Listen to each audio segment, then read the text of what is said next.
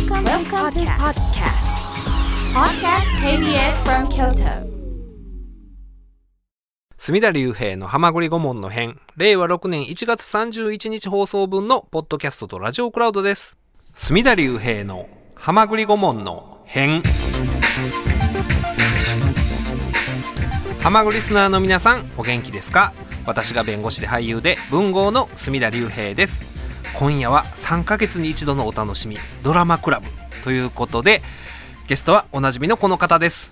どうも皆さんこんばんは。同志社女子大学の影山貴彦です。というわけで今夜は同志社女子大学教授の影山貴彦先生をお迎えしてね。3ヶ月に一度のドラマクラブ。はい。このドラマクラブが楽しみで楽しみで。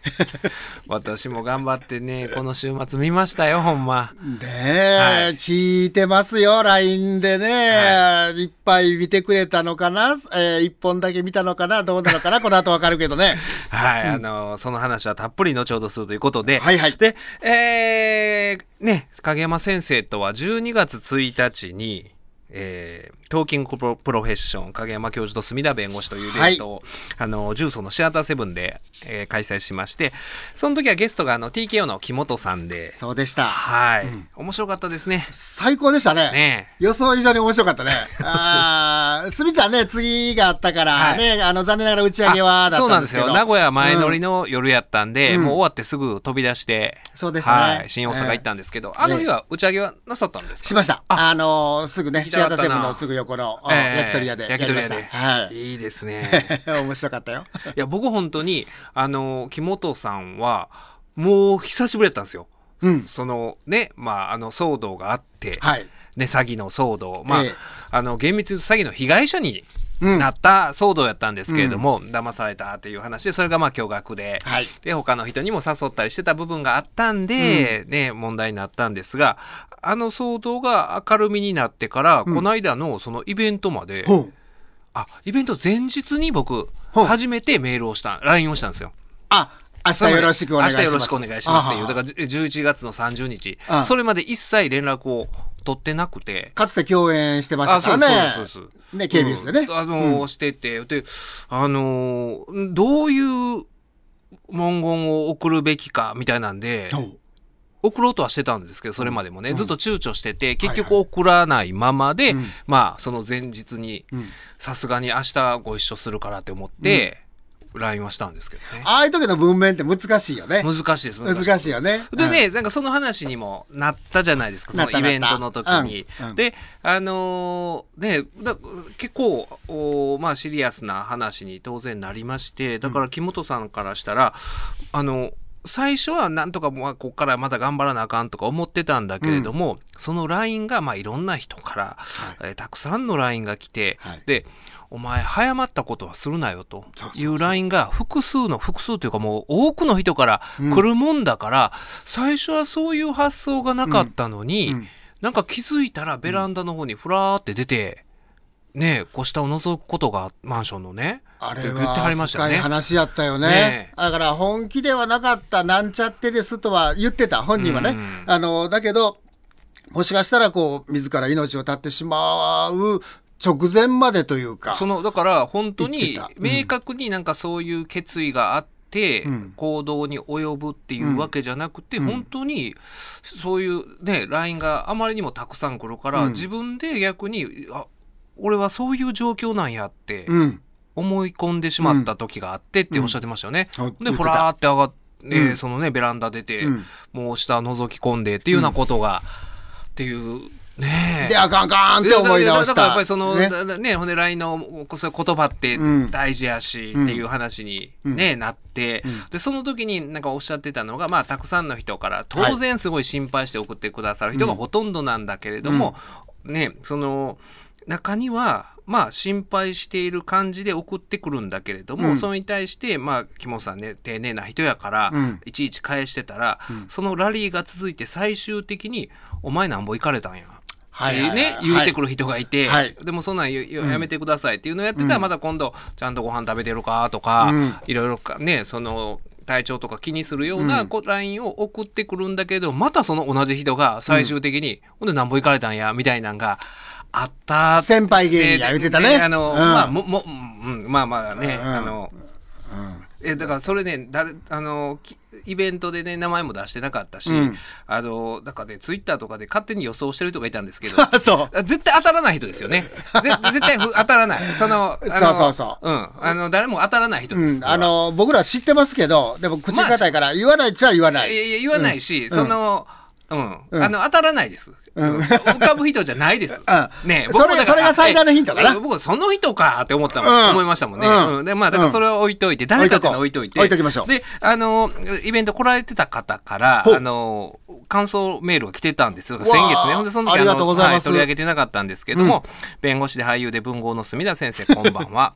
はまぐり顧問の編、毎週楽しみに拝聴しております。はい先日のトーキングプロフェッションに参加させていただきました。これあの、イベントの2日後に送ってくださってたんですけど、うん、ありがたいですね。先生や影山先生のお話はもちろんのこと、ゲストの TKO 木本さんのお話もとても興味深く非常に楽しいひとときでした。中でも木本さんの LINE 何回も聞いてくるの件ですが、イベント後に私にも同じ出来事が起きました。はいはい。勤務先の同僚が長文コメントをいきなり10回連続で送信してきました、以前から過度に首を突っ込んでくる人でしたが今回もひどすぎました。あこの方あの兵庫県男性50代ポムさんなんですけれども、はいはい。世代近いな、はい、ほんでコメントが届いた時はさすがに切れてしまいましたがき木本さんのお話を聞いていたこともあり怒りを抑えて丁重な言葉で返信しておきました。あー。その後その人のトークは非表示になりました。えーイベントのお話がいきなり役に立ち助かりました。この場を借りてお礼をさせていただきたいと思います。誠にありがとうございます。えーいうようなね、あのーメールをいただいてたんですけど、やっぱあのーそういうね、この距離感、人との距離感、うん。特に、えーこの方は何があったのかはわからないんですそけど、れは書いておられませんもんね。うん。何か起こった時のどういうポジションを取るか、うん。でどういう文言を送るかっていうのは、やっぱりあの、だから今簡単に LINE とか送れちゃうもんだから、はい。はい。ね、うん。送りがちとりあえず送っとこうとかってなるけれども、うん。やっぱりそこって一旦あのぼ僕はねそのなんかそこまでいあのーうんあれなんかいろいろ配慮したわけじゃないんだけれども、はいはい。結局僕は送らなかったんですけど、うんうん。あの気ぃつけた方がいいですよね。そうです、ん。あの本当に心配してる人ってあのライブでも言ったけどそんなんね軽々しく送らないですよ SNS をね。うん。うんだけど木本が言ってくれたので僕はあのああなるほどなと思ったけどでも本当に親しい人は分かるんやと。うんうんうん。でテレパシーじゃないよ。そんな変な話じゃないけど、うんはなんか心配してくれてるんだと、っていうのがなんか気持ちの中で分かってて、でしばらく経ってなんかあの僕自身もそうでしたけど短いねメッセージをパンと送るとああやっぱりみたいな風に思ってくれるというか。えなんかそんなまあ心配してない冷やかし半分というか好奇心丸出しみたいなやつに限ってすぐ送ってくるというか、フェイスブックもね、はい。すみちゃん僕ずっと言ってるんですけどー、なんでしょう。あれもうメッセージいらんのよ。あもうねそのコメント。コメントか。コメント。ああんたのコメントいらんねんと。ね。もう定期的に書いてんねんフェイスブックに。もうコメントいりませんと、はいはい。やあのめっちゃ仲のええ人で、あの表メッセージでくれるのはいいよ、だけどもほとんどもうそんなもんなんかこれまた返信せなあかんのかとか、あなんか冷やかし半分やとか、はいはなるからもういいねも別にいらんねんけど、まあいいねぐらいは残しとくとして。だからメッセージなしの機能をつけてほしいってずっと言うてコるメントなしの機能はないんですか？ないね。んフェイスブックにはないよね。ないのよ。だからその例えば影山先生が、えー昨日こんなことありましたって言ったら、ね、コメント書く人で、私はこんなことがありましたってパターンでしょ？腹立ってんの。聞いとらんがなっていう。ま私のことはいらんねんって。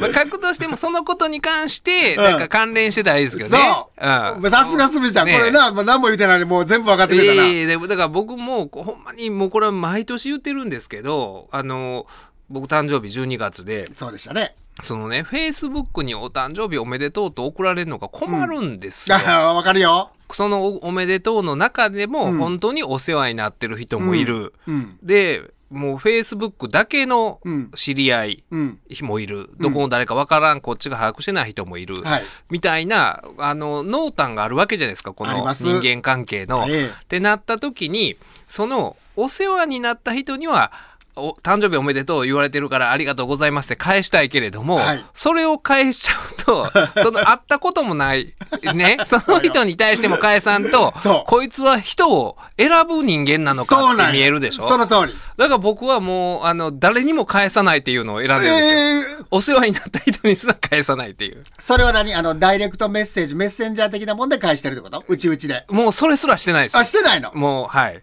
あ、もうついにもう年賀状書かないだけじゃなくて、フ ねェイスブック、SNS も返さない僕年賀状。状書いてるんですよ。年賀状は、年賀状はもうお世話になってる人にだけ書くわけでしょ？あ、そうや、すみちゃんいただいてるわ。ありがとうございます。え、影山先生、年賀状もうやめてらっしゃいます？うん、僕メッセージで返し、あ、あそうかそうか。僕は返してるよね。僕だからあの、年賀状は送るんだけれども、うんうんもう、おめでとうと言われても、もう、もう、黙ってぶしつけやとは思うんですけど、あれが邪魔くさくて、で、その人によってメッセージ変えてたら、うん。まあそ、そこまで見てないと思うんだけれども、ああ、俺にはありがとうございますだけで、そうそうそね、他の人にはこうか、みたいなね。う。だから、いい人には5行、6行書いて、俺には1行かよとかな。そうそうそうもうだからあのーたとえ学校の先輩あるいはね、その僕よりも年上のなんかいろいろ弁護士の先輩とかから書かれたとしても、うん僕は一切無視するというすげえ。もうそういう方針で強靭な精神力や。自分の精神力ですよ僕はね、すみちゃんね、はい自分の話で言うと、あの、僕もすみちゃんとしては12月ですよ。はい。ただ、僕12月の28日なので、あはい。で、だからもう自分から、はい。もう1年も終わりですと。ああの、年の瀬のご挨拶です、今日誕生日でって言ったら、あの、今年もお世話になりました、来年もよろしく、みたいに、その日は僕我慢すんのよ。はい。メッセージ来るから、ええ。だから誕生日というよりは、年の瀬の1年の挨拶というか、はい。でもそれをもう、もう一生懸命もう返信する。あでもちゃんと返すうん、それが僕の年賀状かなっていうか。ああ、うん、あのそこはもう、うん、もうやってないですね。もう。それでもいやもうすみちゃんもさデデリケートで人の気持ちをこう考えるようなね今日の割と大きなテーマになろうかという感じですけど。いやいやいや今日お話しするね、一番好きな話っていうのは結局そういう話なんですよ。なんですけどでもそれはやっぱりああ返してないわって言って思うタイプよね割といや、僕思わないです、思わないいや、僕は、あの、どうしようかな。返、返すんやったら全員に返す。そのね、一昨年まではね、全員にありがとうございますって返してたんですよ。お世話になった人も、会ったこともない、知らん人も。うん。っていうことをやってたんですけど、もう、うん、それも邪魔くさなって。なるほどはいフェイスブックでもあれあれやであの会ってもない人っていうかあの友達じゃなけりゃメッセージ送れない機能もあるよね。あ、だでもね、その、友達になっちゃってるんですよ、だから。あなっちゃってんのね。Facebook 上。なっちゃってんのか。一時期、ツイッターも Facebook も、だから申請されて、うん。たらもう友達になるみたいなことをしちゃってたんですよ。なるほどなるほどで、それをまた外すのもあれやし、それは角が立つな。あの、とはいえ、そのまとめてね、あの、今日はたくさん、あの、おお誕生日メッセージ送っていただいてありがとうございますまとめてやるのも偉そうやなって思うんですよ。あれはいかん。偉そうでしょ？ああれはあかん。まとめてはまとめてやらそうでしょ？まとめてはあかん、うん。僕まとめて、あの、年賀状とかね、うん。それこそ、そういう、ね、お年賀ラインとかでも、うん。まとめて、一斉送信する人うん。いるでしょ、います。あれはあれで失礼やなっていうのもあるんで、逆にもう、あの、まんべんなく返事せえへんっていう、うん。そういう方針で。うん、数が多いので、お一人お一人返信できませんけど、そんなことないのよ。そんなこともないし、そんなことないもないし、ほとんどが、もうしゃ、なんか、なんも、なんの気持ちもなく、うん。誕生日全員に送っとるやつばっかりでしょ？そうそうそう。ほんまに。そうそう。ねえ。そうそうそう。なんでその全誕生日全員に送る？俺腹立つのが一人ね、うん。あのーもう言うていいけれども、毎年 DM で送ってくる人いるんですよ。はあはあ。で僕、毎年無視してるんですよ。はあはあ毎年無視してんのに毎年 DM で送ってきて、うんうん。どうも高校の先輩らしいんだけれども、なるほどね、自分の本をうん。なんか出しとるのやろな。うんなんかそれを、ん。アマゾンのリンクを貼り付けて送って、俺の誕生日なんで あんたの本の知るか？思って、もうね、あの、6、7年無視をし続けてるのに毎年送ってくるんですよ。なんなのこの戦いって思って。同じ本？およな同じかそれすら見てないんですよ。でもリンク貼ってるんですよリンクを。だから本を出すぐらいのお仕事をされてるってことなのかな？えそれだってね別に。まあ自費出版かなんかね それ分からんけど分からんけどな分からんけどそれをな毎回ね、送ると気づくじゃないですか、うん。こいつは後輩にもかかわらず、でもあほとんど会ったこともない後輩とか、もう先輩も後輩も関係ないじゃないですか、そんな、あれが不思議なんですよ。そのなんか高校の先輩後輩とか言ったってね、うん。その同級生でも、うん全然付き合いない同級生もいるわけじゃないですか。いますよ。うん。ねうん。うん、うそうやったらもう言わんやそんな同じ学校でも、うん。なんか分からんなとか思ってそういう。そうそう。妙に慣れ慣れしく書いてくる人もいますよ。いますいますいます。あなたとそんな人間関係ありましたっけ？みいいなね。そうなんですよ、ううん。だから同窓会でも、うん。そのねあの40過ぎたらだか集まるようになるんですよねみんな、まあ集まんねうん。うん。結構ね。で僕高校の同窓会とか、うん。や同級生でね年末やってましたわ誰か、はい。やっててほんでまあやってその感じは僕ね結構仲いいから誘われたりするんですけど、メンバー見ててもね、うん。その思い出を共有してないから そその人たちとね。思い出何を喋んのかなっていうのね、うん。うん。うん同窓会好きっているんですいるよね。いるんですよ。ものすごい同窓会好きいる僕らの高校でもいますわ。ねうん。だから共有してる何人かの友達と会うんは全然ほんで普段から僕してるからいいんですけど、うん。思い出を共有してない人と、うん。で僕結構そういうことを言ってまうんですよ。そうそういう会それようわかるよ。それじゃ言うタイプね。言うタイプやな。あのーこあの時あんな物質でこんなんあってあんなんあってこんなんあってなとかいう時になんか「そうそう」って「いやおらんかったで」とかね。僕あの「お前おらんかったでこれ」とか。指摘せんでもよくてでももしちゃうんでしょ？するんですよ僕は。うん。あなたはいなかったですよ。その時部室にはいませんでしたね。辺ちゃんと事実誤認を正したいタイプなんで、うんってタイプなんで。だからもうその辺がね僕はだからあの細かいことは気になるけれども、うんあのそう 一切返信せえへんとかっていうことはできるタイプでもあるんですよ。僕だからその部分が住ちゃんより弱いのかな。流されてしまうというか。年賀状はもうごめんなさいもうやめますわって言うてね、えあの送りましたわ皆さんにね、はいはいはい。前の日前の年に、ええ。はいでもあのめそれを来たやつをもう無視するっていうのはできない。でいますよっぽどやったらこう「いいね」ぐらいだけで返すとかねあうんスタンプだけとかね、はいはいはいうんでもな何か書いちゃう、ーあー。うんだだからもううんなしにしてほしい。なしの機能もおいやそう願いします、そうですよね、うんうん。うん。だからほんまにあのーそのね LINE 僕木本さんにも送れへんかった。もう、ほんで一方でその僕木本さんからも来てないことをちょっと寂しく思ってたっていう話をしたじゃないですか、あの イベントの時に。そうやったな、うん。弁護士だから相談に来るかな思ったの、う ん一番その抱えてらっしゃった問題が、うん。うん。あの聞いてくださっていいのにっていう思いもあったんですけど、だからそのことに関してもね木本さん木本さんで、あのまあだからもう番組やってる最中からまあそういう問題抱えてはったわけで、うん。うん。僕はそれを知らず結構消費者問題とかをコーナーで取り上げてたんですけど、そ のこんな詐欺気ぃつけてき飽きまへんで木本さんって僕よう言うてたんですよ。うんうんうんうん。こんな儲かる話が向こうから来るわけないでしょうね。ないですよね木本さんみたいなことで。そうそうそうよう言うてたから、うんえっと、どんな思いで聞いてはったんかなっていう話もあの日したんですよ。イベン。トで言うてた言うてたよ。どういう思いで聞いてたんっていう話もしてたんですけど、でも、あの、ギョンさん、ギョンさんで、だからそう番組一緒にやってる僕に、ふもう巻き込むのは悪いっていう思いを持ってたっていうふうに、まあ言ってくださってて、そうね、うんだからまああの、あのイベント以降結構ちょくちょく連絡を取るようにははい、なっててよかったなと思うんですけど、でもその、ありますよね、この微妙な、あの、人間の機微というか、そう。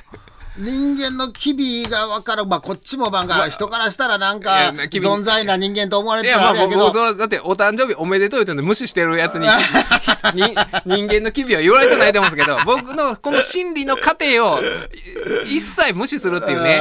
先輩も後輩も知ってる人も知らない人も一切無視するに至る経過をね、うん。僕はちゃんと伝えたいんですけど、うん。うん。あの、LINE いっぱい来ててさ、あの、タレントさんでもたたまに言ってる人いますけど、はいあの、既読スルーをめちゃめちゃする人、何百件溜まってもらうと、はいね、それは無理やけどそのね、影山先生ね、ほんまにライ LINE 返信王ですね。影山先生一番早いですよ。ありがとうございます。などもうその LINE 返信を。レスポンスめちゃくちゃ早いですよ、ね。そうなんです。だから、教え子にも言われるんですよ。はいあの、メールを来て、あの、教え子のね、名言で、ええ加山先生、私が送る前に返してるでしょっていうね。エスパーかえそそれはね、いや、ほんまにそんな感じなんですよ。うん。めちゃくちゃ早いですよね。心がけてる。だからすぐに返すと。ねえ。うん。だから教え子にも、あの、目上の人から来たらすぐ返せよっていうのを、だから、実践するというか。ああ。うんそれは、あの、その速さで何か、あの、ね、自分の誠意を伝えられることもあるかうら、ん。だから大事な、あの、メッセージ、メール等々はすぐ返すといいよとか。それも MBS 時代からメールとか来たらもうすぐ返す。MBS 時代はね、あの、まあ、年が、あの、もう60還暦過ぎましたから、僕2001年に、はいえー MBS を辞めたんですけど、この頃はぼちぼちとそのアドレスが、だからえ、そうでしたっけ？あばぼちぼち。かなりよ、えっとね、はいはい今でも覚えてますけど、当時 MBS の社員が700人おりました。で、えーアドレスを持つ持たないが、まだ自由やって。ああ、そうなんですか。ほんで、あの、僕、あの、退職届ね、はいあの、出して、えーで、円満退社おかげさまででしたけど、で、か、あの、くんなってええこと教えてあげるわ、って言って、かやまくんな、あの、メールも、アドレス持ってない、最後の7人のうちの1人や、って。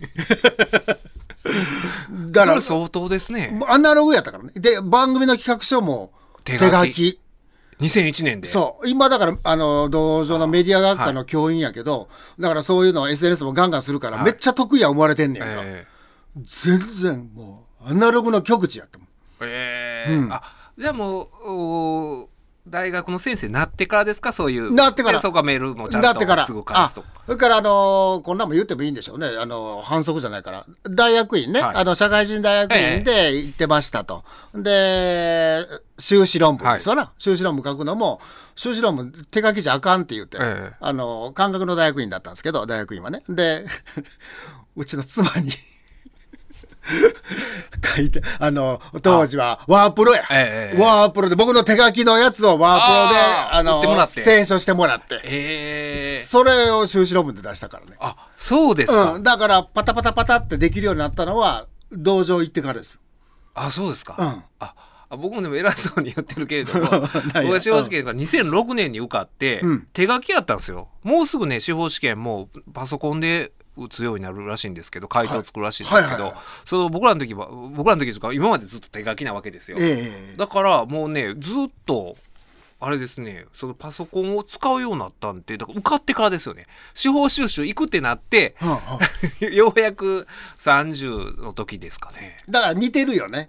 そういう意味では。うん。まあでもスミちゃんも30でやけど、僕はだからいや40前になってパタパタやりだした。僕ねでもメールとかはすぐ返せてないタイプですね。だから、すみちゃんは僕にね、気を使ってくださってるのか、だから僕には割と早く返してくれるけどね。僕あのね、橋本さんの事務所を最初勤めてて 唯一徹さんね。唯一役に立ってるのが、あの メールは夜中に返した方がええでっていう。でどういうこと？誰誰が言うた？橋本さんが言うたん、こんな時間にもあなたの仕事をしてますよっていう。あーそれは橋本徹さんが言うたん。で僕あ僕はそのあ兄弁から聞いたんかな？先輩から聞いたんかな？先輩の弁護士を兄弁って言うんですね。なるほど、あ そうかそうか、うんうん。そうそう。で そういうこの時間にもあの残業してうん。こんな時間でもあなたの担当案件を。っていう。でも迷惑になるかしれんやろ？まあその状況によってはね。その着信音で夜中に起きるとかっていう。そやで。あどどうなんかな？普通の常識はあのものすごい常識派の人は、あの電話と同じやと、はい。メールもね、ええ。うんだからあの常識の 範囲内の時間に送信するもんですよって言って言ってる人もいますよ、あまあまあね、うん。でもパソコンのメールの着信音をうん。そんなね寝るときにただたださスマホと連動してる場合が多いやんか。そう普通そうか。そう。で、あの、一刻を争う何か仕事をしてらっしゃる方は、あ。の、寝室のね、はい。あの、枕元に置いてらっしゃる方もいるから、はい。だから、まあ、あの、まあ、橋本さんの場合は、まあ、あのね、えーまあ、時代も時代やし。そそうですね。その時代の話です、ね。時代の話。まだ、はいはい。あの、スマホなかったでしょうからね。はい。っていうことでしょうけどね。休みの日とかの方が、うん。そのまあ迷惑ですけど向こうからしたらね、うん。ただその休みの日にもこの時間をああ、でもそれもちょっと難しいよ、今の時代。ね向こうも仕事やったとしたら、言うたら休みの日に仕事をさせてるわけにはなるから、ういうことですよね。これも今日のテーマですよ。なんかそういうねうまいこと、なんかテーマがこう、パラパラと今種まきできたよね意。図せずいらんこと言ってるなと思いながら今喋ってるわけですけれども、えーはいこの後たっぷりドラマの話をしようかなと思っております。というわけで今夜は3ヶ月に1回のドラマクラブ。始まりました。はい。で、えーもう終わったドラマになるんですけれども そういつもそうですよ。前のクールの、ええはい、影山先生がおすすめだった、前回出ていただいたのがはい。10月そうですね。ですかね。はい。でその時にもう始まってて、はい。このドラマは現在進行形で見てくださいとはい。言われてたんですが、はい。ちょっとあの見ることができず。僕見ますとは言うてました。おっしゃいましたけどね。あの時言うてました。確かね。で、はい。一押しですよとも申し上げて。はい。あじゃあ見ときますとは言いましたけれども それはあの 叶わず。はい、えー先週末に一気に。おう。はい。見ました。全部。全部見ました。やった、全部見た。11話をはい。素晴らしい。見ま。した。ほんでねやあのー思いのほか素晴らしかったです。あ、そう。あのーいろいろ考えましたね意外です、それは。あそうですか。そのコメント意外。ボロカス言うやろなと思って、それをこの1月には楽しみにと思ってたんですよ。そのねやっぱり突っ込むところはありますよさす。確かにね、うんうん。あるんですけれどもあの分かるなっていうのはありました。登場人物に。はい。そののお全部じゃないけれども、うん。この 4, 人がね、はい。まあ、主人公のような存在なんですが、ええその部分部分はうん。分かるなっていうのはありましたね。でいろいろ考えましたね。僕が最終的にそのフェイスブックで「おめでとうございます」と言われても、全員ね先輩もお世話になった人も含めて無視するような人間に今はなったんだけれども もともとは違ったんですよ。もちろんでだからうんその中、そのドラマを見ることによって、うん。うん。いつから俺はこうなったんかなっていうね。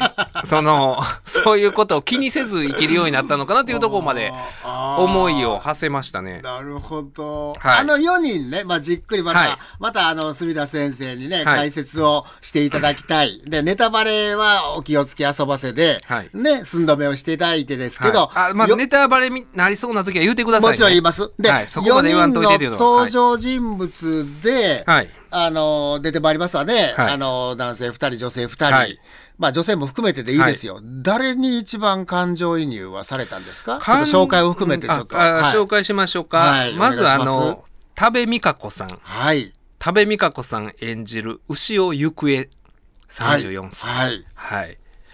僕はこの人かなと思いましたね。ああ、そう。はい。もう主演中の主演ですよね。主演と、うん、あのーで、まあ、4人最初さ紹介しましょうか。うんで、えー松下洸平さん？浩平さんですよ。今、浩平さんで、こうでクエスチョンマークつけたやろ、今。えー、こう洸平さんですよね。追ってるよ、追ってるけど。こうえ僕でこ顔の売れっ子俳優に向かって、ああそうですか浩平さん？松下洸平さんはもう誰もが知ってますか？誰もが知ってます。誰もめちゃめちゃ人気。あ今？はい。佐山さん知ってる？松下洸平や やんわりあでも若いのにやんわりなんやディレクターやんわり言うたな。だからねこの 3, 三人やったら僕が孤立してるやん。おかしい。だから今若いからとか、うん20代だから若い俳優を知ってるとかいうわけでもないんですよね、うんもうこの興味が細分化してるから、ドラマはあんまり見ないっていう習慣やったらそうなるんでしょうね僕と同じような感覚で確かに。アエラで連載もしてますもん。えなコラムうん。松田浩平さんね。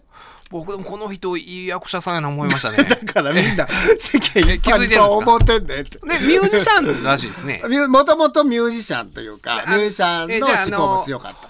星野源さんとか福山雅治さんみたいなタイプですか、ドラマも出ながら歌も歌まあ、広くくくったらそうかな。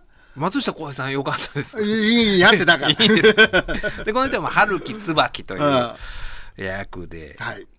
あでもこのこの人のなんかねほんまに全員なんかちょっと部分的には感情移入できるんですよ。で、あの僕はこの人は多分この人やなって思ってて会ってたんですけど今田美桜さん。え、いや今田美桜さん。いや、何が多分この人ってどういうこと？いや今田美桜ってこの人のやろうなって思ったんです。どういうことやねんいや今田美桜のビジュアルが僕の中であって きっとこの人みんな今田さんっていうのはこの人のことやなとは思ってコマーシャルかなんか見て。あのな何でかな。お何出てはりますこの人？え？今田美桜さんは今田美桜さん、はだから、え、あの、今回のやつ以外でっていうことですか？あの、主役もやったんですよ。主役もうん。ワルとか。悪うん。悪日本、に、あの、日本っていうのは日本テレビのね。あ日本テレビ。はい。日テレへえええ。コマーシャルもいっぱい出てあでもあやっぱりってちゃんとあやっぱりこの人俺会ってたわと合っ思いましたてんですね。ちょっとその辺の回路がいまいちね、深読みできませんが、ねあとみみゆきよよさんっていう役でね。ええ。あの美容師の役で。夜夜って書いて、ね。夜夜と書いて、はい。珍しい名前よよヨヨさん。で、えー、神尾風、神尾風樹。これを初めて知りました、神尾風樹さん。あ、あの、初めて顔と名前が一致した。いいや、じゃなくて、名前を初めて聞きました。神尾風樹さん。あ、まるまる知らんかった。まるまる知りませんまるまる知らんかった。え、こ神尾風樹さんもよく出てらっしゃる。よく出てらっしゃる。あ、よく出てそうですか。人気俳優。人気俳優ですか人気俳優。曽山さんがこっくりうなずいてて、神尾ふは、神尾風樹さんは認識してた。あの、佐山ディレクターね、はい神尾風樹の方がものすごい大きくうなずいたな。で、松下洸平の方がうっすら知ってるってね。この、か神尾風樹さんは僕初めてでした。はい。佐藤もみじという役でね。もみじくんねもみじくんっていう。で、まあ、そっかそっか、どういう人かっていうと、えっと、多部未華子さん演じる牛尾ゆくえさんっていうのは、まあ、塾の先生なんですよね。そうです。塾の中学生を教えてる、ねはい、うん塾の先生ででもあそうだこの4人が、うんあー全員がね主人公に共通してるのは、うん幼い頃から、はい。よくね幼稚園や小学校やったらあの先生がうん仲いい2人で2人組作ってください、そうですみたいなことを言う、言いますけれども、4人に共通しているのは4人ともそのいう時に、うん。誰と組んだらええんやろみたいな感じそうでなんよ。ねうん。であのー躊躇してるうちに一人だけ残されたりとか、っていうようなタイプ生きづらさを幼い頃から感じてる4人。っていう設定ではあるんですけれども。これすみちゃんちょっといいですかね？あどうぞ。あらあの演習ものの授業とかやっててね、はい。グループに分かれて何かやるっていう時あに、大学でもありますよね。うんだからグ。ループになってって言って勝手に言うと、あれ？何かちょっと戸惑い系の学生が多いぞっていう時は、機械的に分けるとあか。もう最初からうん。影山先生がこの子とこの子とうんこのそうそうそう。子で班作って授業やってるとそのキャラが見えるから、はいはいそういうなんか気配りはしてますね。あー、あそうか、うん。先週ある企業に研修に行った時に、はいはい。あのその僕ともう一人コーディネーターみたいなのがいて僕はそのあのハラスメントに関する研修をするんですけれども、うん。その前にその、まあ、代理店もやってらっしゃる方がそういう、まあ、最初に総論的な話をさ,、れるんです。うん。でその時にまあ半分けを、まあそうまあ、毎年やってるんですけどそこの企業で、うん。いつもね強制的にこの人とこの人組んでくださいようなそういう配慮があるんかもしれないですよね。あるかもしれません。ね。今時はね。うん。はい。そう。かそうか、はい。でそういうところにちょっと違和感ををちょっとというかまあ強烈な違和感を持ってた4人が大人になって、はい。でまあそのうちの1人が多部未華子さん演じる牛尾行方、はい。塾の先生先ほど申し上げましたので、ええ。まあねぶ勉強も得意で、はい。で協調性あるように見えるんだけれども、っていう感じなんですよね。見えるんだけども、なんかあれ、結婚式呼ばれてない。ああれ？そうなんですよ。その、うん。ね北海道出身北海道でしたいえ、違います。あ、あ新潟か、はい。新潟出身で、で、新潟に同窓会に行った時に、仲良しグループ4人、小学校のね、うん。仲良し4人、グループ4人で、わーって言ってるはずやのに、何々ちゃんの結婚式ぶりねって言った時に、え？私呼ばれてへんみたいな、ね。そうそうそう。え、呼ばれてへんやんっていう。ほぼほぼ呼んでるけど、私は呼ばれてない。てんっていうようなうん。存在で、はいであのすごい分かりやすいというかこの人はうもう逆に細かいところまで人間の機微というかそういうことが気になる女性で、そうね。幼い頃に、ね、お母さんと一緒に見てた地元のわんぱく相撲で、はい、ああ、いいとこつくね。ねあのわんぱく。く相撲で、うん。まあ、よよくはあのわんぱく相撲の大きい体の大きい子供と小さい小兵力士みたいな小さいガリガリの子供がわんぱく相撲で相撲してるよう、だからそれこそ SNS で拡散されたりするじゃないですか。そうそでどう考えても圧倒的にうん。肉体的に優位な大きな子供が勝つように見えて最終的に、う うっちゃりをかますみたう。いな。小さい子が勝つみっていう。ね。でその、まあ、地元でもそういうわんぱく相撲の大会があって、大いに盛り上がって、うん。うん。でいまだにその自分の子供と関係がないのにそのこの,、あの牛尾行方のお母さんは、うんその時撮ったビデオをいまだに大人になって だいぶ経つのに、うんまだ見たりするんだけれども、うんうんもうその当時からうん子供だったこのお行方ちゃんは、うん。それを見てすごい複雑な心境になってるそうそうそみんなそういうね、シチュエーションやったら、うん小さい子供を応援して、うん頑張れ頑張れ頑張れってなって、最後、もう明らかに負けそうやったのに、このね、大逆転して勝った時、うわーって盛り上がる。う。日本人特に好きやからね。うんそういうのががね、盛り上がってる時に、あの大きな子どんな気持ちなんやろうってそっちにもうね気持ちがいって感情移入して、うん。っていう。だから多数派が目を行くところと違うところにどうしても目がいっちゃって、うん。で結果的になんかそういうひあのねグループうその4人グループとかなってたとしても一人一人と個別に仲良く関係が深まるようなことがなく、そずっと育っていってて、うん。でその中でもう30代半ばになろうとしてるんですが唯一の友達が男友達で、うん。高校の時の塾でできた友達でうん。何でも話せる初めての友達っていう、はいはい。男友達。これがまたいいんですね。中野大河。彼はうまいね。あのチョロの息子ね そうそう。チョロの息子です。チョロの息子ですよ。チョロの息子ですよ。チョロの息子扱いしちゃダメですよね、愛という名のもとにとか見てたんですよ、僕。あ見てたよね。見てたんですよ。子供の時はドラマ見てたんですよ。愛という名のもとには。兄貴が好きだった名作やからね。名作で、うんね。ね、あれを見ててであの中野秀夫さん演じるチョロっていうのがいたんですけれども、であの中野大河さん今もねえ僕映画は見るんで最初タイガさんだったそう知ってる？そうあの名字がね、うん、あ知ってるね知ってます。あさすがやっぱりチョロから繋がってる人は詳しいですね。そうですよ。ちょろで、であの、中野大河さん、ね、いろんな映画も出てらっしゃるんで、それは分かってるんですけど、笑いの怪物もよかったよ映画。あ、よかったですか？よかったあれも見てね。あ、笑いのそうですか。物うん僕、原作は読んだんですよ。あそうだよねさすが原作読んだんですけど、うんぼ僕はもうげあんまり原作がはまらんかっあたんで。本当原作僕読んでないからあ、そうですか。あ、うんでも見に行きます、見に行きます。中野大河さんがとあるはい。あの実在するお笑い芸人で主人公を引っ張ってやろう引っ張ってやろうとするあれあの原作も出てる。原作も出てる出てるはいはいはい。そうそう。あの若林君ね。はい、うん。オードリーの。はいその役を中野でもそ、その名前ではないわけでしょ？違う名前もちろん全部書いてる。はい全部書いてる。あごめんなさい原作でもそうじゃなかったと思うんです。そのそのはっきりオードリーという名前は出てなかったんじゃないかなと思うんですけど、うんそういう、ではいしょうね。うん。であの中野大河さんが、またそのね、えうまいですね。ああい中野大うまいよ。あのあななんて言ったらいいのかな？あのああいう明るいね。そうそ男の役をう、うん。ね。ね多部未華子ちゃんとはだから恋仲にはならず。ならず。二人きりでカラオケ行くのよ日いつも々ね。ねしょっちゅう生きよるんですよ日々。あれなんかな？思いが映るわな普通。うん、でもだからそそこそこはねさすがに僕も見ててね、うん。あのあんまり感情移入はできんかったんですよ。うん、そのあの中野大河と多部未華子が男女の友達で、はい。い、つもカラオケ行っても距離を置いて座ってて、うん。ね2人でいろいろ話をして、うん。近況報告とかして、ええ。好きな歌歌ってとか、うん。っていうのが、ん。中野大河と多部未華子の間で成立するかというとこれは難しいですよ。そうですよ。あのね、男女の友達はね、友情は成立するんですよ。それでも成立するのは、うん。隅田竜平とはい。花房観音とかなんですよ。は っきり言うて。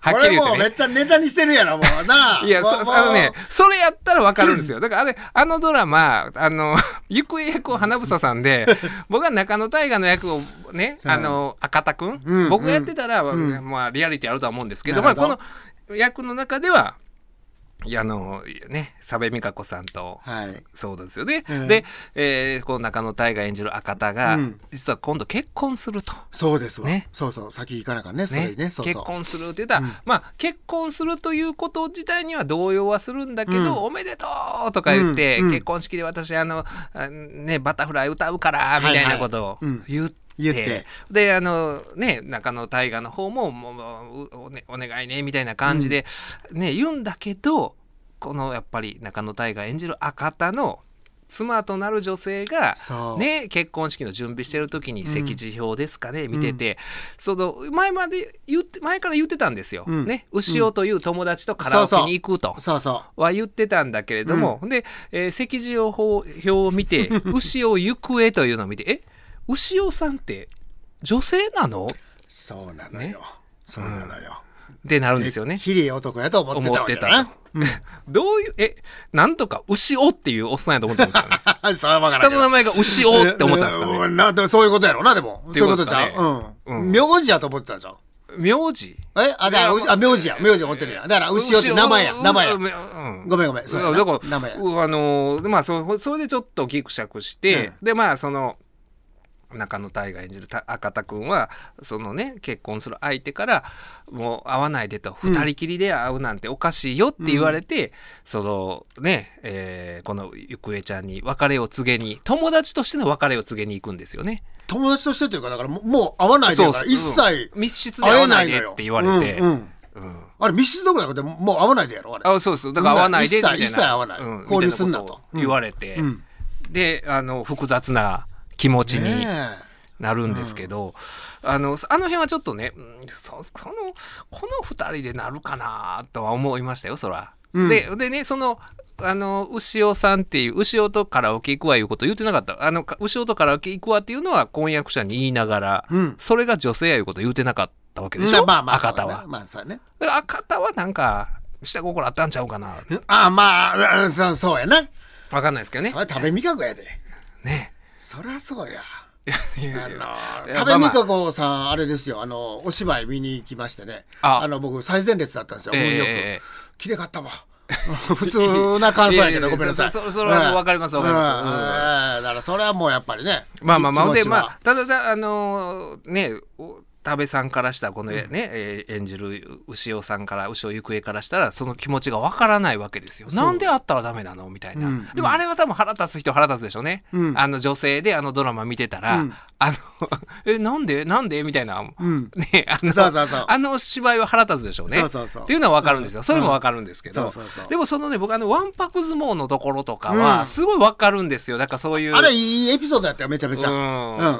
そういうことが気になるの。えこっちの方がかわいそうじゃないとか、うんうん。うん。なんか僕そそれはいろいろ思ってましたね僕子供の頃から。ねえ。まあネタバレになりますけどあれも後日というかあの最後の方でまあまあね。えまたまた回収はされるんですけど。うん出てくるんですけどね。僕だからそのあの僕プロレス子供の頃から好きやったんですけど、うん。幼稚園の頃から、アントニオ猪木とねえあの国際軍団っていうのが構想を繰り広げてたんですよ。え。なるほど。でアントニオ猪木とラッシャー木村、はい。アニマル浜口、はい。寺西勇のね、はい。であのよこの国際軍団とうん。構想を繰り広げてる時、まあ、当然アントニオ猪木がうん。ベビーフェイス善玉で、うん。このラッシャー木村以下このね、えうん。3人が結局、まあ、悪役ヒールなわけですよ。でまあなんかねあのうん、ひどい扱いを受けるわけですよ。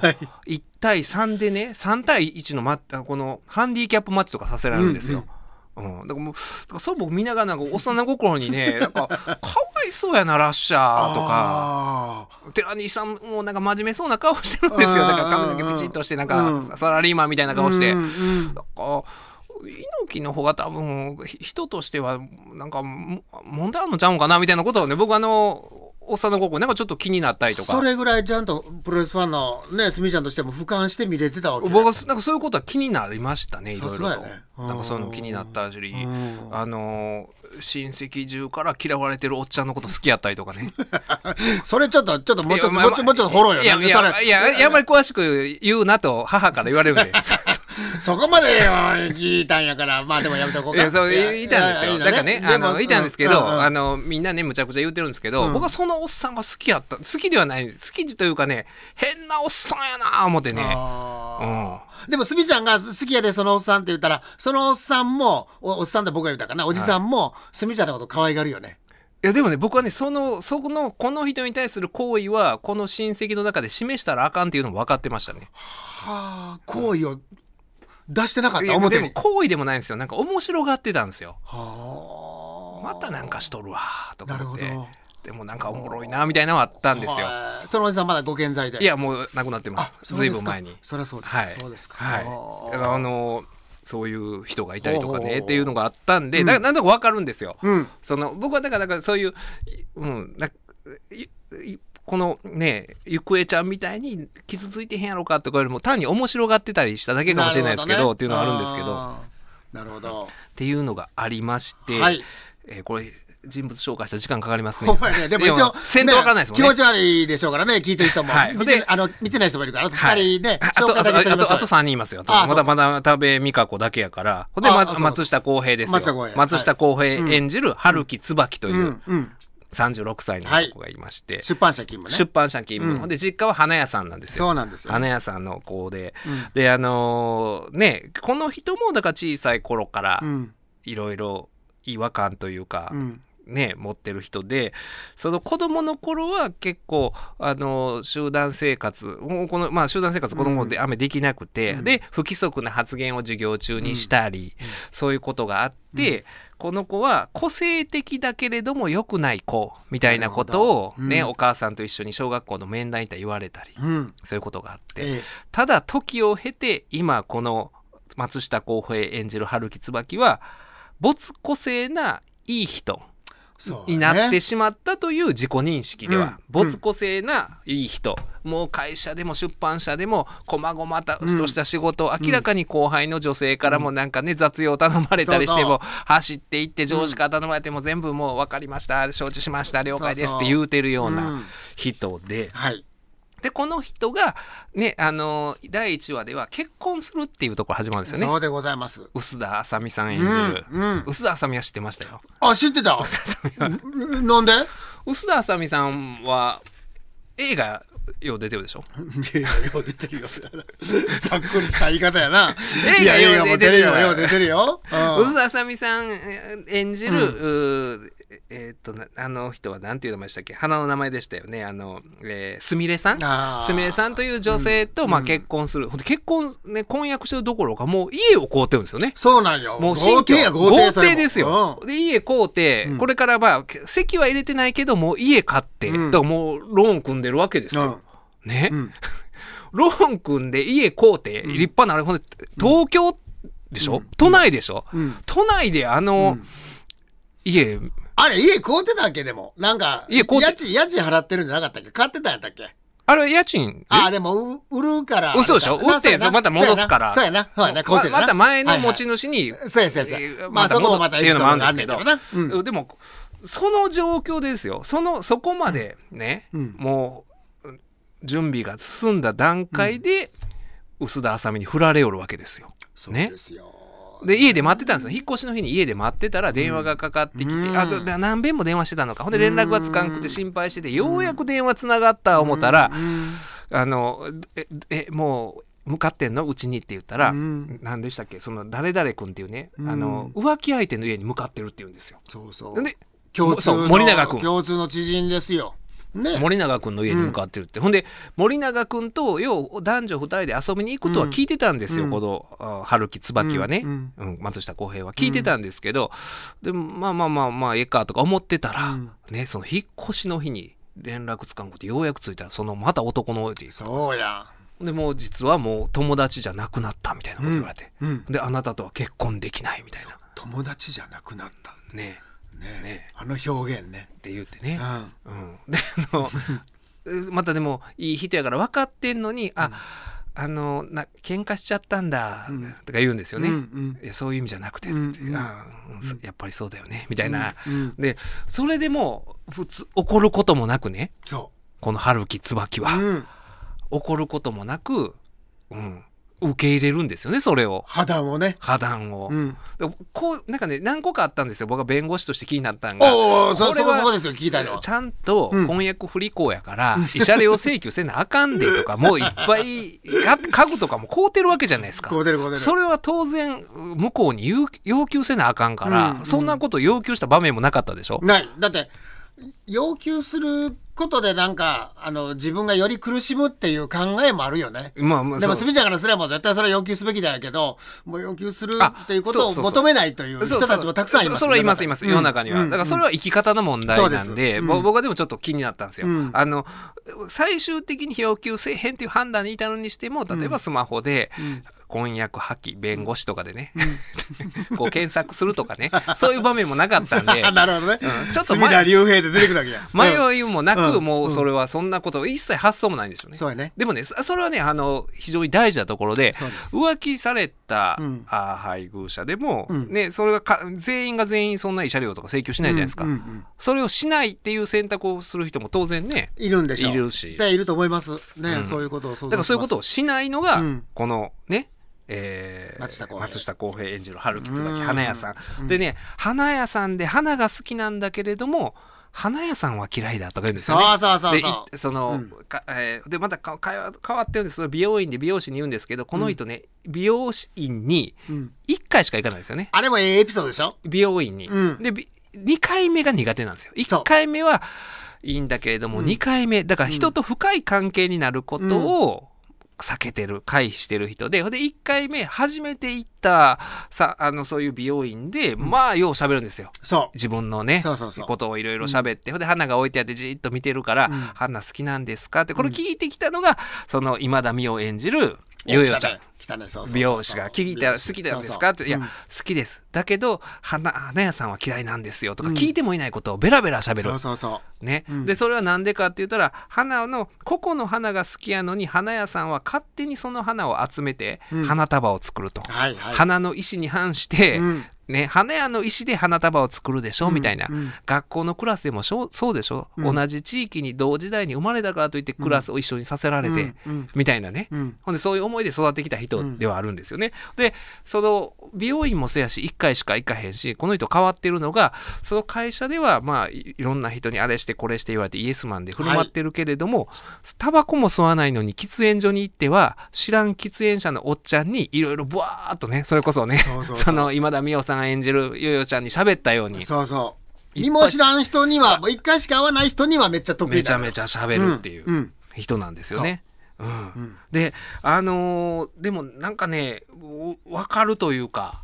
おどどれが松下洸平が分かるって言うたもんな。いやぼ僕はだからねその、あの松下洸平はだから変わったわけでしょ。子供の時はもっといあのクラスでもベラベラ不規則に発言してるけれども、それが個性的だけれども良くないと言われ、うん。うん。それを直そうとしてるうちに、うん。うん、没個性でその自分が属してるお会社とかっていうコミュニティではね、いい顔をしてうん。誰にでも「あ分かりました、うん。はい了解しました、うん。やっときます」って言うけれども、うん。知らん人に対してうん。はそういうベラベラ自分の心の内を喋ってうん。っていうところがあると思うんですけど、やっぱりね人間ってその幼い時とはい。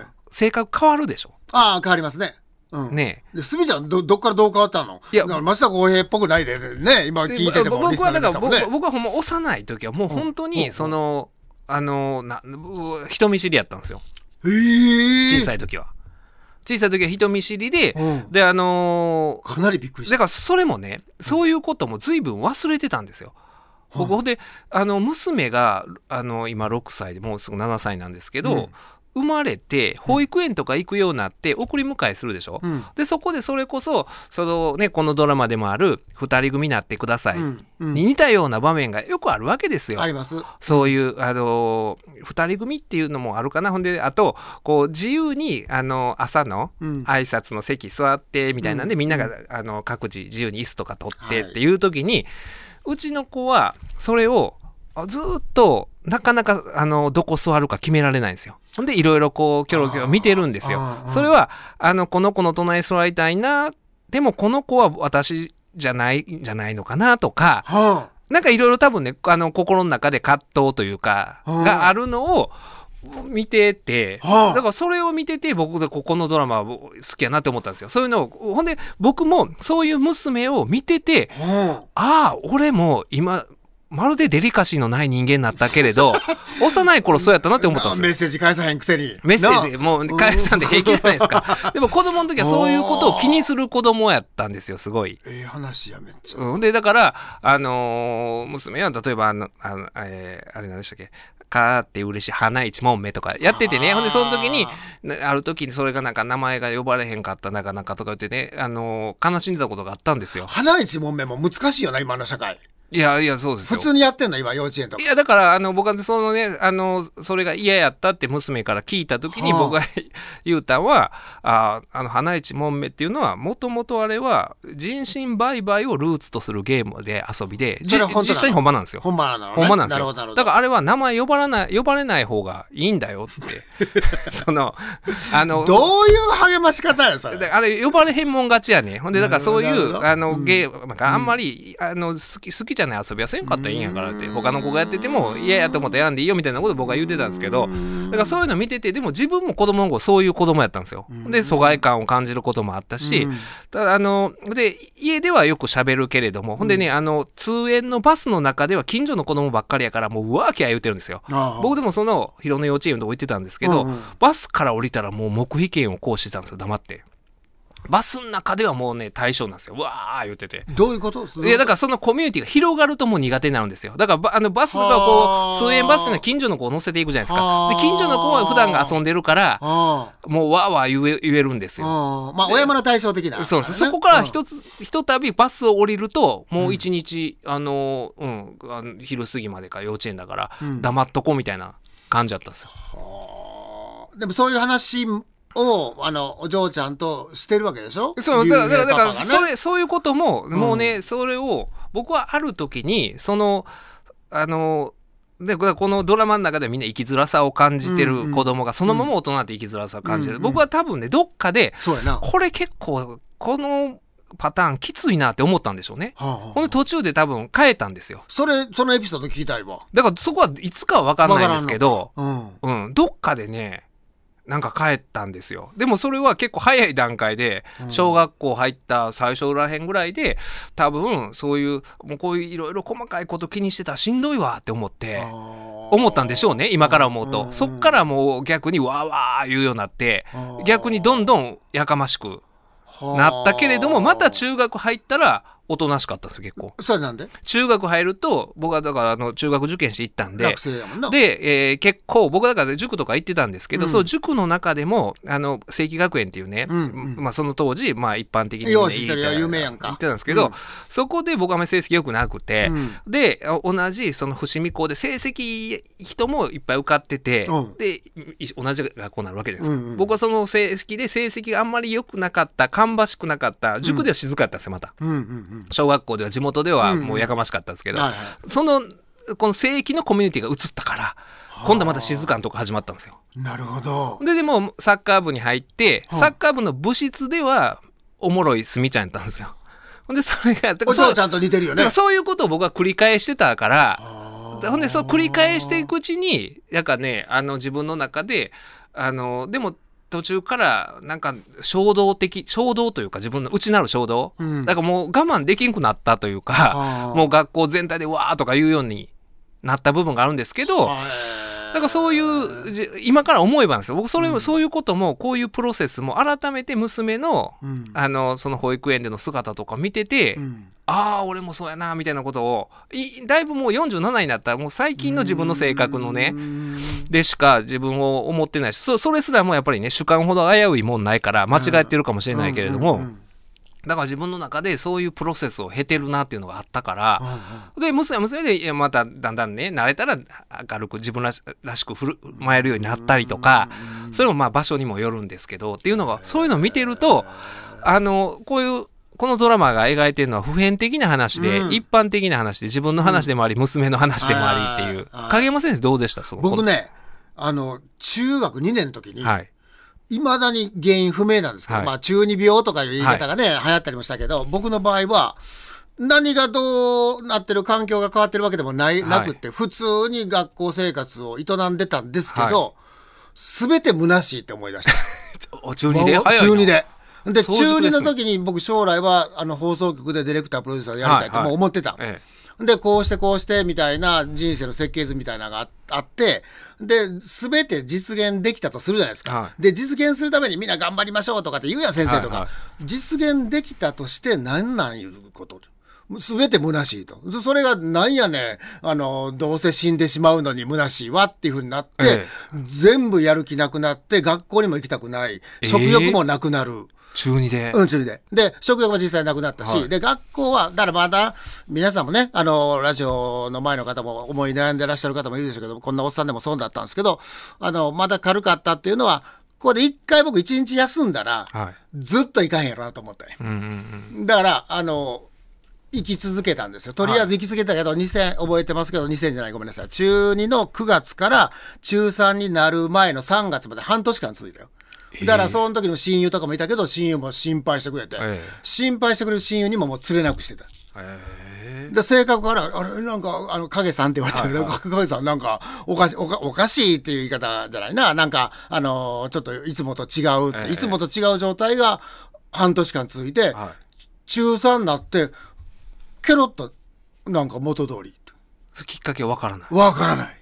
はいで、中3でもう普通通り。だから、結局、まあ、究極、まあ本は読んだりもしますよ。本ええが解決するとか言うけど、僕からしたら本はそれは僕も大好きやけど、でもそれが解決してくれたとも直接は思わないし、僕の中の、あの、結論は、まあ、どうせ死ぬし、何がどうっていうことはないけど、まあ、とりあえず生きてみるか、みたいな。うんうん、まあまあこのまま生きてみようかみたいなんで食欲も戻ったしとか、一番覚えてるのは、はい。あのその時の体育の先生。まあ今は感謝してはい。るとまではいかないけど、えーうちの母がねやっぱり心配して学校に相談に行ったわけ。ええええでうちの息子がもうご飯も食べれませんしもう学校も行きたくないって、まあなんとか言ってますけどって言ったの。そしたら体育の先生が担任やって、うんはい。ね。でそうですかじゃああの放課後グラウンドを5周走ってくださいとかって言うて、でそれそれをおふくろが聞いてきて「あの高彦グラウンドグラウンド5周走ったらいいって言ってるよ」って言って言うから。この程度しか悩み人が思いっきり生きるの死ぬの悩んでんのにこんな答えしか言わへんかったらアホらしいなって思ってだから間接的には僕その先生の方がいいかなと思う。逆に、うん。もう、アホらしい、もうバカバカしいわ思って。ほんまの文字通り反面教師でうん、すね。学校の先生はしてるもんがグラウンド5周やふざけんなと、っていうのでなんかあれ？ちょっと全てが軽くなったよみたいな。うん。そうそう走れって言いましたよね。体育の先生とか。うん。うん、なんかもう性教育保健体育とかで、うん。ムラムラしたら走れ！みたいなそうそうそうそう。青春ドラマ海に向かって走るからね。走ったところでね、うん。竹内先生なんてもう70になってるのにまだそんなことしてますからね。一 旦 CM 行きましょうか。はい。いやー着せずして、はいはい。なんかねあのドラマの話から我々のそうですね。ね。なんか青春時代を紐解くみたいなね。でも人間ってどっかでだから生き方スタイルを変えたりしますよね、だからそれが幼い頃にうん無意識無意識ではないんですよね。意識的に変えてるけど、今から思うとそういうことやってんやろうなとか、うん。あの私今あの47歳でええ。自分で事務所やってて、はい。でたまにねこういう人前で喋る仕事もしてて、うん。ストレスはあるんですよ。もう毎日がほんま締め切り地獄みたいなもんで事件のそうでしょ、はい。影山先生もいろいろ連載なさってて、うん。そういうストレスはあるんですけど、対人関係のストレス全くないんですよ。あそう。ゼロなんですよ。すごいな僕はありますあります？うんへえだからそれもでもねそれもでもそんな人間じゃなかったんですよ。高校ぐらいの頃までは、うん。誰かに嫌われたくないなとか、なんかそういう思いを人よりも抱いてたんじゃないかなとは思うんでそれもどっかでもうあ誰に嫌われてもいいやって思ったすらごいね。でほんま今そう思ってるんですよ別に、うん。だからこそそのああのおめでとう言われてもうん。なかったりとかもうなんかねそういうふうに思ったらね、うん。うん。あのだだから結構だからそういうふうに無理やり思おうとしてるとこもあるんですけどね。ううんん、その友達とか。だ逆にその期待をしてないんですよ。友達相手に。友達の。人間関係にということ。はい人間関係に期待してなんか冷たい人間やと思うんですよ、だからああの僕今は随分社交的になったんですよね。ーうん、僕社交的になったらすみちゃんしか知らんからなであの人からもそういうふうに思われてると思うし、うん。自分でもねなんかそういう、うん、いつの間にか社交的になってて、うん。だからそのこのドラマはねあの一番好きな花は2人組が苦手な人の話ですけど、うん。はい。まあ、僕2人で飲みに行くっていう人いっぱいいるんですよ。ええそうやろね。そうなんですよね、うんうん。そのあの友達の例えば学生時代のグループでも、うん。それぞれその一人一対一飲みに行けるうん関係性なんですけど、ね友達が聞いてたら悪いですけど期待をしてないんですよね。ほう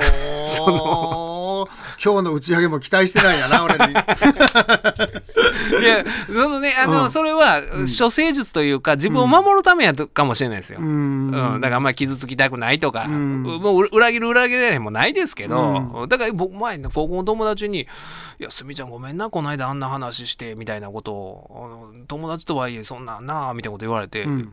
え？って思ってう、ん。なんとも思わんでみたいなね、うん、そんななんかこうああいう話をしたら嫌われるかなと思ってとか言われるんですけど、いやもういやそれはお前おあの思い違いというか、うん。お前のことそんな普段考えてへんで、うん、あ会った時は話するけど。面白い。で僕はほんまそれ明確なんですよ。すみちゃんと似てるようでちょっと違うと思うとなすみちゃんがちょっとぜひ判断してほしいですけど、僕も基本飲み会とか、はい。その1対1が一番好きなんですよ、はい、1対1が一番好きでだけど飲み会ってもうマックスで4人か5人。ああほんで10人とかなんとかなって、はい。僕とすみちゃんでこう盛り上がってるとするやん、はい。ほんで向こうの島でな何人かで全然違う話をしていたりとか、はでこっち盛り上がってるのに向こうが静かやとかはい。っていうのがすごい気になる。あ気になるんですよね。気になるんですよ。でだから、ああ、なんかそっちのこともなんとかしてあげないととか、すすごく、あの、まあね、知り合いの人が、いやまあそんなことないやろうって思われがちですけど、割と気を配るというかだからそそれに、だからストレスにもなってると思う。あそうですか。1対1が一番ストレスはたまはいらない。はいはい。うん、言いたいことを言うといううんいうところでね。ああ、多人数でこのドラマでもそういうあの多人数はあだからもうあのこの、なえー、どこしったいくうん。ふえー神尾風樹うん。君演じる佐藤もみじっていう男の子は、うん。あの多部未華子演じるこの、えー、牛尾ゆくえちゃんうのん。幼なじみ随分年下だけれども地元一緒で幼なじみで子供の頃可愛がってもらってて、で彼の場合は多人数は得意で、うん。いっぱいいつもそのねクラスにいる明るいグループうのんメンバーに属してて、うん。顔も男前で楽しそうにしてるように見えるんだけれども、うん。そのグループの個々の一人一人との関係を深めることができない、うん。ずーっとそういう関係を構築できひんまま、えもう今20代後半になってて、悩んでて、うん。で性格はいいですよね。そのみんなからなんかぐあの飲み会の感じやってくれたら、あいいよいいよって言ってやるし、うん。であバイトしてるんです。今27歳っていう設定で、アルバイトでコンビニで働きながらイラストレーター子供の頃が絵が上手くて、うん。イラストレーターでインスタにアップしながらなんか仕事が来たら、うん。ねあのその絵を描いてっていうことをしてるんですでもそのバイト先でも後輩の大学生にちょっとバカにされてね、いつまで夢を追ってるんですかとかあの人イラストレーターやってるらしいよみたいなことを言われてそれもあの自分の耳に入ってきたりするんですよね。うんうん、だからそでもそこでも明るく振る舞ってそうそう。神尾君一番切なかったかもね。切ないですねうんあいつ。うん。でもたあいつ。多人数は得意み そうそうそうででも、うんであのなかなかねその自分が一対一と関係深めれへんっていうところまでなかなか踏み込んで考えるのも嫌やと、その現実に目を向けるのも嫌やみたいな子ではあるんですけど、ね。こう他人他人数も結構得意になったなってるんですよね。ねだからすごいよね。だからびっくりしたというか、ゴーンって衝撃を受けたのは、だから人間関係のストレスがないっていう。ああ、うんないですね。だから僕は、あの、今日ね、あの、リスナーの皆さんごめんなさい。もっとドラマ好きの方はドラマを1話1話、ね、あの、論じてくれって思ってる方がいたら本当ごめんなさい。でも、やっぱり人生をとか人間関係をとか、あの、それに悩んでる方が見ると、すごくいいドラマだと思だからねうんですよ。こういう自分はどうやろうって思えるドラマやうんし、見た人とこういう話ができる、俺はこっちやわみたいな話の、何かがどうなるわけじゃないんですよ。うん、だから今田美桜ちゃんので言えば、美容師のね。よよちゃんねあ、よよよちゃん。はい、ね今田美桜ちゃん演じるはい、はい。はで言えば、彼女とお母さんの斎藤由貴さんとのエピソードだった。あれ良かったでしょ？い。やそうなんですよ。そのお母さんは、あの上が3人男の子、うん。うん。でようやくできた女の子で、うん。このよよちゃんが。もう、ほんまにお人形さんのように育てるんですよね。そうそでお人形さんのように育てて女の子はこうあるべきっていう固定観念を植え付けて、うん。女の子は人形が好き、う。うん。女の子はピンクが一番好きみたいなね、うん。ことを植え付けてで本当はそうじゃないのにと思いながら、うん。お母さんに言えへんままそずっと育ってきてて、で親元離れて今は美容師をしてて、うん。で美容師では初めて来た1回だけ来るつもりやった、えーその松下洸平と出会うっていうようなうんところがあるんですけど、うんまあ、ああいう人もいるやろうし、親の影響下にあってね、うん。すごい、あの、子供の頃からその影響から離れれへん人っていうのは、たくさんい、毒親なんて、ね言いますよね。嫌な言葉やけど流行りましたね、うん。毒親毒母。だからトラウマなんやな、で、またね、斎藤由貴さんがああいう役させたら、天下一品ですね。う。まいな。え、ほんね、なんでわかんないの？ママの気持ちとか言ったら、ゾーッとするぐらいのうまさよ、あんな感じじで、あの、お付き合いしてはったお医者さんとこも行ったんやろな、みたいなね。あの、ありましたな。なんでパンツかぶってくれないの？うん。そそれはわかりますよリスナーさん。何年前は。わからないんですいや、よこれ パンツかぶってはったんですよ、昔。言い切ったな。いや、いや、あったんで、出たんですよ。あ本当？本当ですよ。マジで？いや、これはね、このハマグリ顧問の編では、ほんまに、あの、一番基礎知識というか初級編の、それはそれは。あの、いや、絶対、すいません。影山先生も思い出しますよ。昔、フラッシュでこう、深々と帽子、あの、パンツをかぶった写真がたか。ああ交際してたはいはいはいはい。なんかノリで合わせてるわけだけどありましたね、はい。ありましたね。はい。はい。あれはあの、うだからああいうあの人にも多分そういう感じでね。でもそれを昨日のことより掘り返すね、ええ隅田竜平すごいよね。いや、それがまた、き去年何年ぶりかに、まだ、それがね、6年ぶりぐらいで、あ、ニュース見た。ね、なってたでしょ？うん。あの人はもともとだから被ってた人なんですよ。っていう。でも、ね、綺麗な話戻すけど、はい戻してくださいいい芝居しはるよ。いや、そう、そうなんですよ。だから、俺はそこまで、そこでスッと言いたかったけどな、もうパンツの話するから、でもそれはもうのとかなしゃあないからな。はいはい。うんまあ、それはそうなんですけど、うんいやでももうまいよあれででもね、ああいう、うん親との関係に苦しんでる人も当然いるし、その友人関係だけじゃなくてっていうのが、あの電話のシーンが良かったやろ。はいあの、それ以上言ったら、あの、ネタバレやけど、電話なのよ。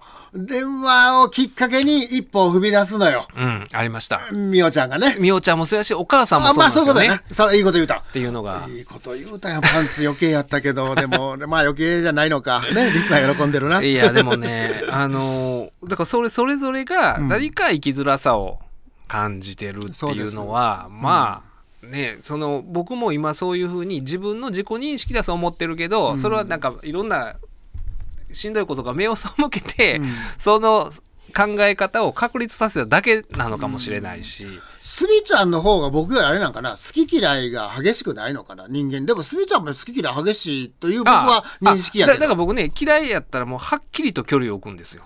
はあ。もう宣言してぐらい。は激しいよね。あ今いや僕はほんまにそうです。昔から、ねそれは。それはもう間違ってないね。あの もうお前のここが許せんから 俺はもうお前とは付き合いを断つみたいなこともそれを言えるんよね。過去に言ったこともあるし、僕はそれはなかなか言えないかな。そこかな、ストレスがたまるたまらない。えだだからそそこはね結局でもあの恨まれるわけじゃないですか。そうなったらね人から。あー。でも恨まれて何かがあったわけじゃないでしょ、別に。あいやでもそれはねだからそうそれをうんもう気にしてたらしゃあないなとか思ああ、うそういうことね。ことになって、えーなるほどね。うんうんだからそそこがあのねそでもねそんなことできないのが僕もできなかったのにいつの間にかそういうことをできるようになったというかもう、すみちゃんからちょっと、ま、学んだな。ドラマからも学んだし、すみちゃんからも学んだな、今夜は。ええいやでもね、なでもそのこのドラマは本当にだからその人とのこの距離感というか、うんうんそういうことが自分はどうかなっていうのを。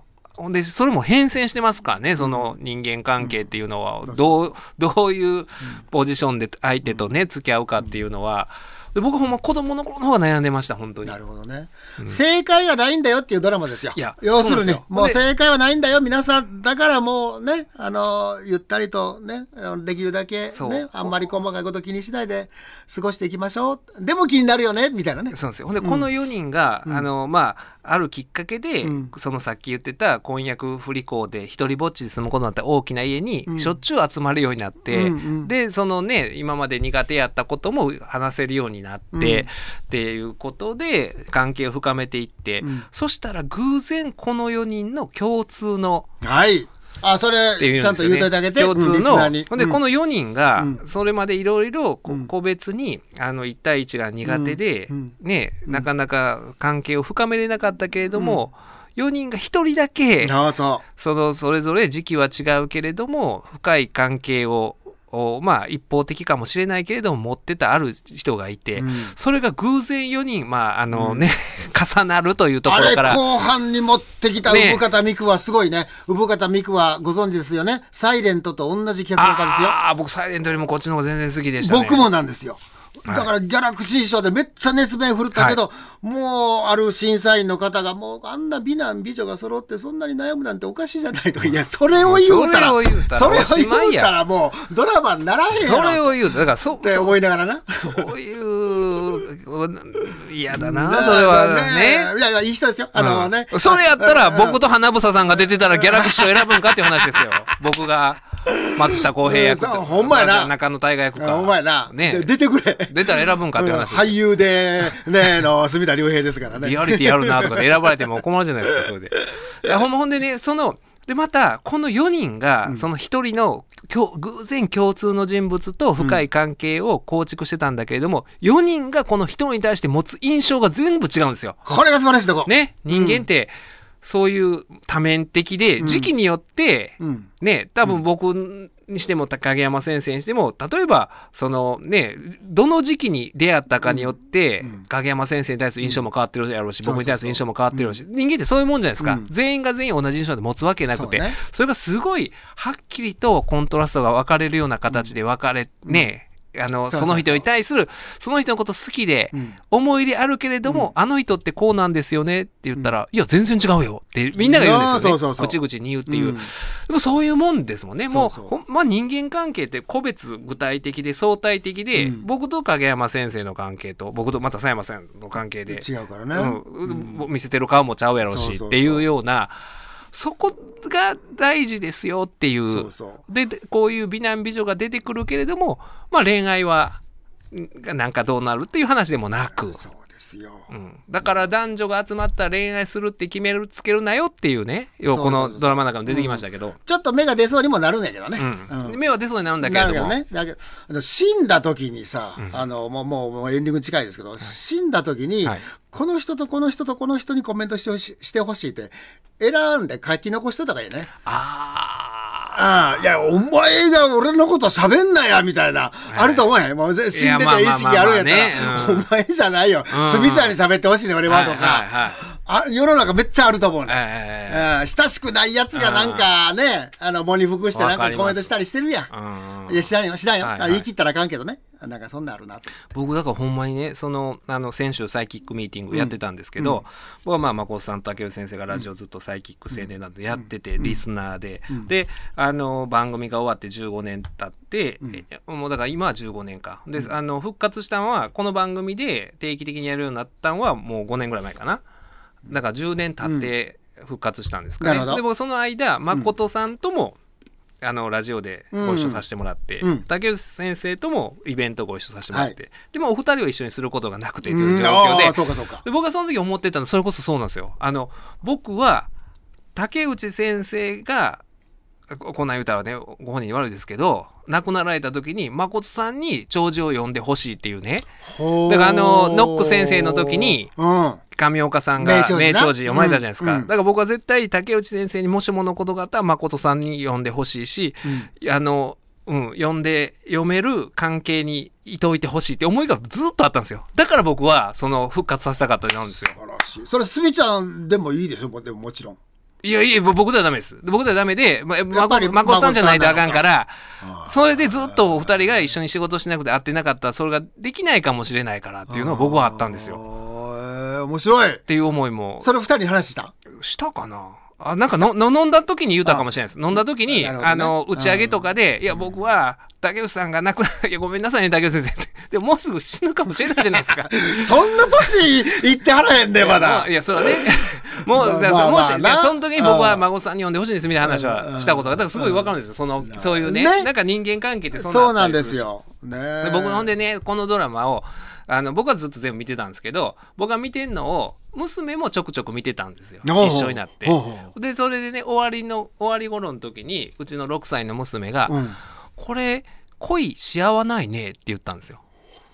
6歳。6歳が。だから、あのね、いまあ映画も子供なりにいろいろ映画を見見てますけど、だからディズニーとか好きですけあど、あディズニーって大概おお姫様と王子様が恋して結び結ばれるじゃないですか、うん。うん。でもこのドラマ恋し合わないねって言ってでも恋し合わないっていう言葉が最初などういう意味かなと思ってえ恋し合わないってどういうこと？